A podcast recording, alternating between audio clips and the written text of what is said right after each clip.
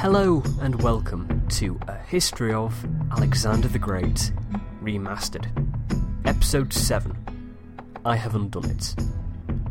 After capturing Miletus, Alexander had disbanded his fleet. He did this as he knew he wouldn't be able to defeat the Persian navy in a naval battle, and he had already crossed into Asia. He, instead, pursued a policy of defeating the Persian navy from the land by capturing all the ports along the Mediterranean coast.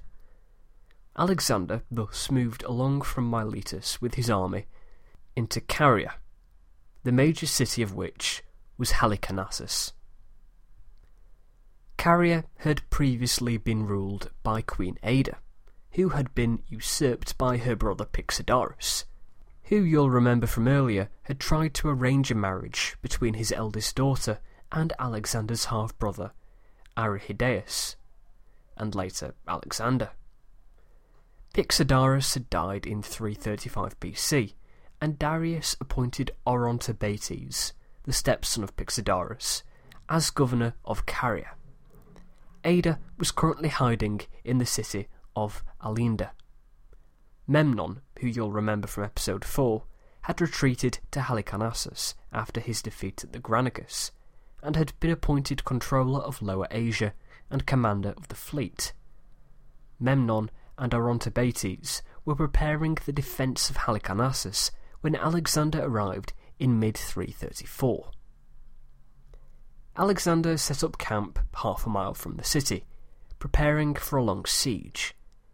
In the first few days, he made a few attempts against the city, and then made a night attack against one of the surrounding towns, Myndus. This would help him take Halicarnassus, because locals said they would surrender to him. However, they did not surrender.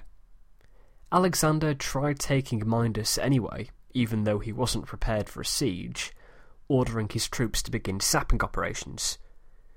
For those of you who don't know, sapping is digging a tunnel under a wall so the wall collapses. The Macedonians managed to destroy one fort but the town was aided by reinforcements from Halicarnassus and held out. So Alexander returned to his original position. In preparation for the siege, the Halicarnassians had dug a trench around the city so the Macedonians couldn't move their siege engines up to the walls. So Alexander filled in the trench, which was 45 feet wide and 23 feet deep. It's about 14 metres wide and 7 metres deep, for those of you who prefer metric measurements. The Halicarnassians tried setting the siege works on fire, but the Macedonians fended them off. A few days later, a pair of soldiers were drinking, and soon started a competition. They decided that, seeing as how they were both, in the words of Arrian, stout fellows, there would be nothing better than for them to try and take the city single handedly. A few guards from the city saw these stout fellows and went to kill them. But they were killed by the Macedonians hurling missiles at them. The Halicarnassians outnumbered the Macedonians, so more Macedonians went to help out the pair, and reinforcements from the city helped the Halicarnassians. The Macedonians succeeded in fending off the Halicarnassians and launched an attack on the city walls, which were, at the moment, inadequately defended. The Macedonians destroyed several towers and made a breach in the wall, but they were unable to take the city due to their small numbers. The Halicarnassians built a crescent shaped brick wall in the breach. Deciding that this was a weak point, Alexander focused his attacks on it. Alexander launched an attack the next day, and the Halicarnassians again tried setting the siege engines on fire, but the Macedonians repulsed them. After waiting a few days, Alexander renewed his attack on the wall, and once again the defenders went out with flaming bands to set fire to the siege engines. But the Macedonians once again fought back. This was disastrous for the Halicarnassians. A thousand were killed in the retreat. As they fled, they overwhelmed the city's infrastructure, collapsing a bridge. Alexander called off the assault to save the city. Orontobates and Memnon had a meeting. They realised the city was going to fall, no question. There was a breach in the wall and had suffered heavy losses. So, at around midnight, they decided to set the city on fire and fled to the Arkonesi, a nearby island stronghold, and the high ground of the city, known as Salmacis. Alexander set troops out to save the city.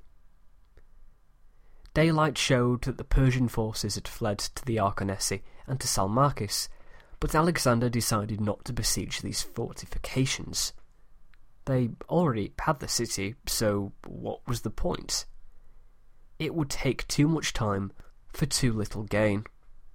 He left Ptolemy, future king of Egypt Ptolemy, with 3,000 troops and 200 cavalry to secure the remaining strongholds. Alexander then found Queen Ada in Alinda and made her governor of Caria. Alexander had a very unusual relationship with Queen Ada. It was very affectionate. Ada realised that Alexander had a sweet tooth, so she used to send him delicacies. Ada also adopted Alexander, which was a very clever move for Alexander, as it meant he would gain control of Caria upon her death. Alexander used to call Ada mother.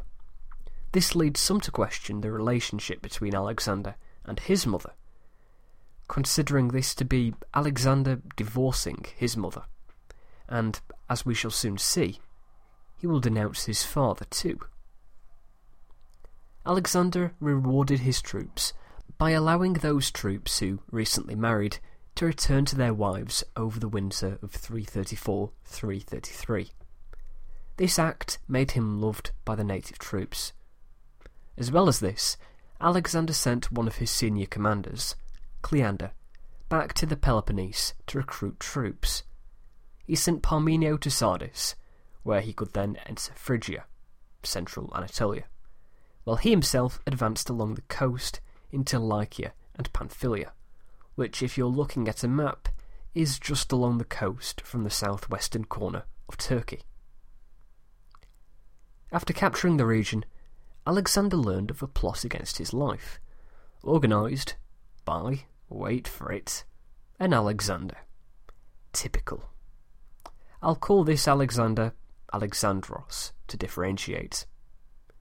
Apparently, Alexandros was already under suspicion for murdering Philip, but Alexander pardoned Alexandros, as Alexandros had supported Alexander after the death of Philip. Alexandros was given numerous appointments and was eventually made commander of the Thessalian cavalry. A Macedonian deserter, who we'll hear more of later, Amyntas, told Darius that Alexandros would be willing to, um, uh, how to say this eloquently, whack Alexander. Darius, in turn, sent an assistant to the region. The stated region was to speak to the local government, but he was really going to meet with Alexandros. He was to tell Alexandros that if he killed Alexander, he would receive 1,000 talents and the throne of Macedonia. But he was caught by Parmenio. This explained an omen during the siege of Halicarnassus, which Aristander said portented the treachery of a friend. Alexander sent a message to Parmenio, who then arrested Alexandros. Alexander continued his advance through the region, including one very notable anecdote. Apparently, while walking along the coast, Alexander decided to go along the beach for a while. The area was reportedly impassable as the tide was in, but then the tide suddenly went out, and Alexander was able to pass. Alexander never mentions this anecdote, which you think he would do, hinting that the story never happened. But Arrian tries to give an explanation, saying that it was just a change in wind direction which caused this. It's quite possible that something reasonable like this happened, allowing him to take a shortcut, which was then embellished until it turned into a miracle a process probably started by Alexander's official historian, Callisthenes, with Alexander's approval, might I add. Alexander carried on along the coast until he conquered the town of Side. He then turned back as there were no more major ports along the coast. Heading north, Alexander failed to take the town of Ceylon, partly because it would require a siege, and partly because Aspendus, another city he had conquered, was in revolt. After putting this revolt down, Alexander headed north into central Turkey, eventually reaching the city of Gordium in early to mid 333. Firstly, to deal with logistics, Gordium saw the reunifying of Alexander's army. Parmenio returned with his forces, the recently married troops came back, along with the reinforcements collected by Cleander. Now, Alexander's stay at Gordium, despite my prioritising, is not famous for logistical reasons. There is a rather famous story. Right, are you all sitting comfortably? Yes? Good. Once upon a time, in a land far, far away, lived a man called Gordius. Gordius was ploughing his field when an eagle landed on the yoke of the wagon and stayed there until the oxen pulling the wagon were set loose at the end of the day. Gordius was troubled by this, and so went to a nearby town which was famous as its citizens were skilled in the arts of divination. At the town, he found a girl who told him to go back home and make a sacrifice to Zeus the king. The girl went back and showed him how to make the sacrifices. They fell in love, got married, and had a son called Midas. Many years later, when Midas had grown up into a fine and handsome man, there was trouble in Phrygia. An oracle told them that a wagon would bring an end to their quarrels. One day, Midas and his father and mother came to the Phrygian meeting place, and the Phrygians decided that this was the fulfillment of the prophecy. They made Midas king, and they all lived happily ever after. Well, apart from that Midas gained the power to turn everything into gold, turned his daughter into a golden statue, lost this power, lost a musical contest to Apollo, and ended up with his ears turning into those of a donkey's. But apart from all that, they lived happily ever after. There is another story of Midas's origin, but I won't go into that. Anyway, the wagon ended up at Gordium somehow, and the knots tying the staff of the wagon to the yoke was incredibly complicated. It was very large, with the ends hidden in the middle of the knot. It was said that the man who undid the knot would become the lord of all Asia. Asia meaning the Persian Empire. This was a bit of a problem for Alexander. Obviously, he couldn't leave without undoing the knot. What kind of message would that send? He would need the backing of the knot for PR reasons. So, how to undo it? There are two versions. The boring version, offered by Aristobulus, which goes he merely pulled out the pin, a wooden peg going through the shaft, which held the knot together. By removing the pin, he could simply remove the yoke from the staff. Then there is the other version, which says Alexander pulled out his sword and sliced the knot, proclaiming, I have undone it. That night there was thunder, which, according to Arrian, is obviously a sign from the heavens. We'll leave Alexander for a moment to take a look at the wider war. Although Alexander's personal campaign is very important for the war, there were other parts to it which cannot be dismissed. While Alexander and his generals focused on capturing Asia Minor, there was also an ongoing campaign in the Greek islands. While Alexander was marching along the southern coast, Memnon had left Halicarnassus and headed for the Aegean with the Persian navy which had come from Egypt, Cyprus, and Phoenicia, which was, as you'll remember, just too late to prevent Miletus from falling to Alexander. Memnon wanted to prevent Alexander from advancing further east. There were two ways of doing this. One, cutting off Alexander's supplies, and two, causing unrest in Greece. Memnon attempted both. Memnon made contact with Agis, the king of Sparta. Together, they planned an attack on Greece and Macedonia, which would be aided by an uprising of several Greek cities. This would lead to the taking of the Hellespont, which would cut off Alexander's supplies. The loss of supplies and the threat to Greece and Macedonia would force Alexander to turn back, protecting Asia. It was a very good plan. Memnon took the island of Chios, and after this advanced to Lesbos, and took the towns on the island apart from Mytilene, which refused to turn over to Persia, so Memnon put the town under siege. It was while preparing for the siege, in August of 333, that Memnon died aged 47 for unknown reasons, probably a fever. It is not an understatement when Arrian says, His death was the most serious setback which Persia received during this period of the war. See Arrian Book 2, Chapter 1. Memnon announced that his successor, pending approval from Darius, would be his nephew Pharnabazus. Pharnabazus captured Mytilene and thus controlled all of Lesbos. The next island was Tenedos, which once captured gave Pharnabazus control of the Hellespont. Antipater then ordered that warships be collected from Euboea and the Peloponnese to defend Greece from a Persian attack by sea. This brings us up to date in this theatre of the war, so we'll rejoin Alexander now, and come back to Pharnabazus at some point in the future. Once Alexander learned of the death of Memnon, he felt much more comfortable advancing into the interior of the Persian Empire, and so he left Gordium, heading east. Two days after untying the knot, he set out for Ankara in Galatia. After taking Ankara, he headed into Cappadocia, eastern Turkey. He took the region and headed south, where he reached the Cilician Gates. To briefly explain the term Cilician Gates, it refers to a pass through the mountains, which would be one of the few entrances, if not the only entrance, to a region.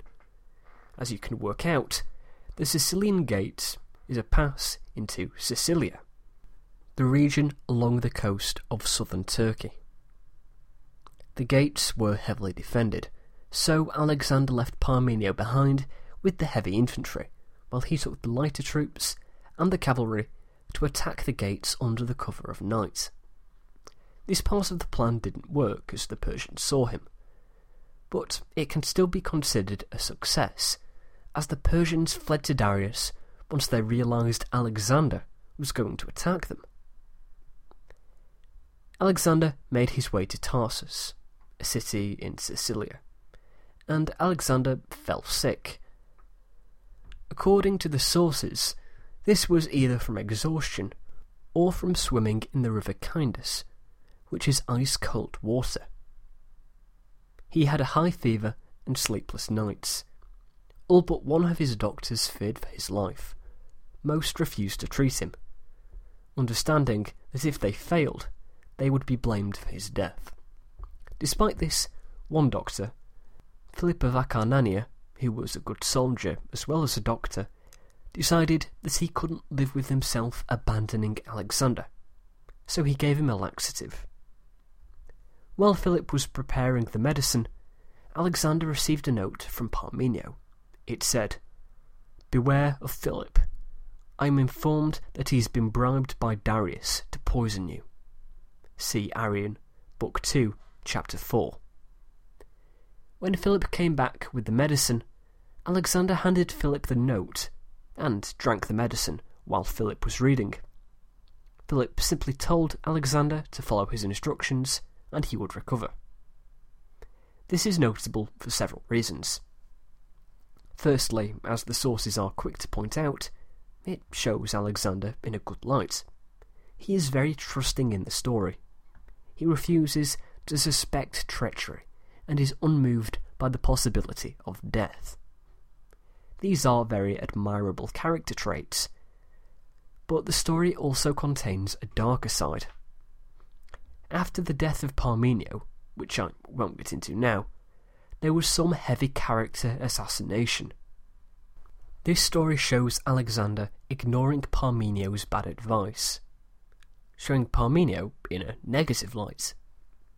We've seen this before in Arrian and Plutarch's account of the Battle of the River Granicus, and just before the siege of Miletus.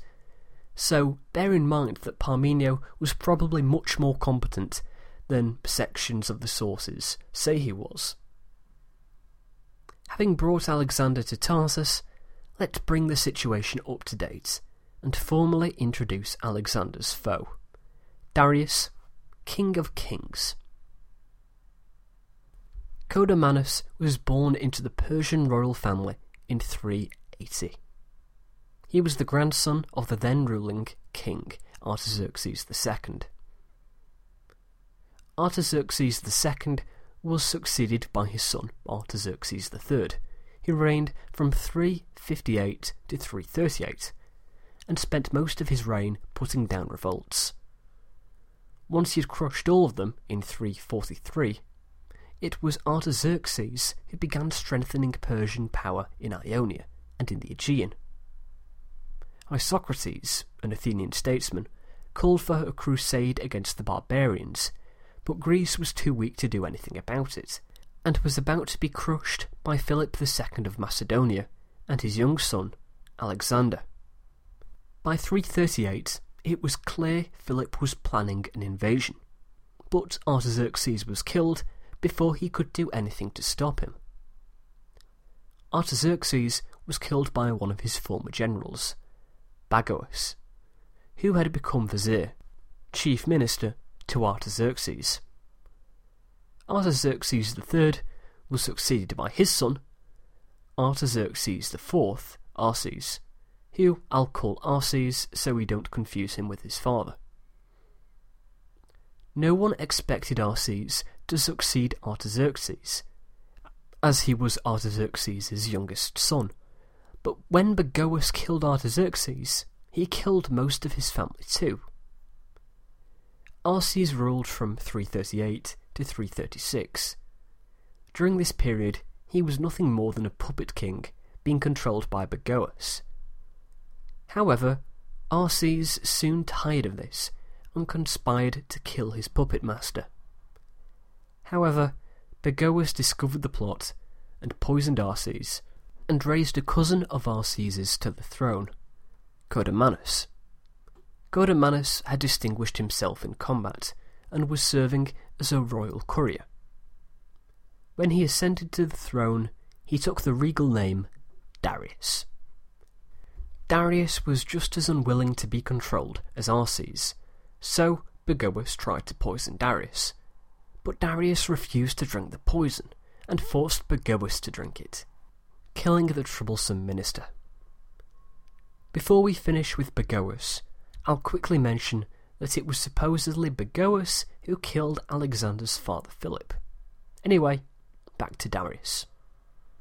You would think that, as the most powerful man in the world, Darius would have a good life. Having just removed this troublesome minister, the future for Persia would be bright. If you did think this, you would be mistaken. Bagoas was a very good general and a skilled administrator. Darius was neither. He was not a great leader. He had no experience of governing a large empire and didn't possess the talents and qualities the empire needed. To make matters worse, it was not a period of peace which would allow Darius to grow into the job. It was a very turbulent period for Persia. Those revolts I mentioned Artaxerxes III as putting down were by no means minor. In 380, Egypt had rebelled and had remained independent for 40 years. When he had failed to retake it in 351, the whole Western Empire burst into revolt For the last hundred years, Persian influence in the east was fading as the border fell back from the Indus. It is obvious that Alexander's invasion in 334 was a huge problem for Darius, but this simple version ignores the bigger problem. How and why was Alexander allowed to invade Persia in the first place? They had known about the invasion for years. If the empire was in any sound state of affairs, you would expect there to be a force preventing him from crossing, or at least a force greater than the one controlled by Memnon, which was outnumbered by Alexander probably three to one. Darius didn't hurry to face Alexander, not thinking that Alexander intended to conquer the world, instead thinking his satraps would deal with the problem. It is understandable not to expect Alexander would try and conquer the world, but you should never underestimate your enemy. Needless to say, things were not perfect in the Persian Empire. Darius was not doing nothing, though.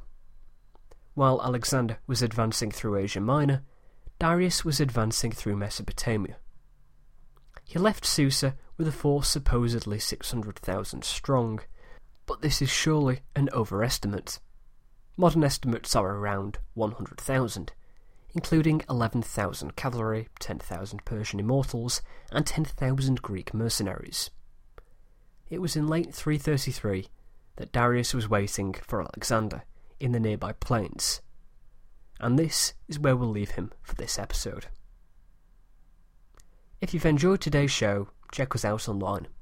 Thehistoryofpodcast.blogspot.com, facebook.com forward slash the history of podcast, twitter.com forward slash the history of pod, youtube.com forward slash the history of podcast, or send me an email, thehistoryofpodcast at gmail.com. Thanks for listening.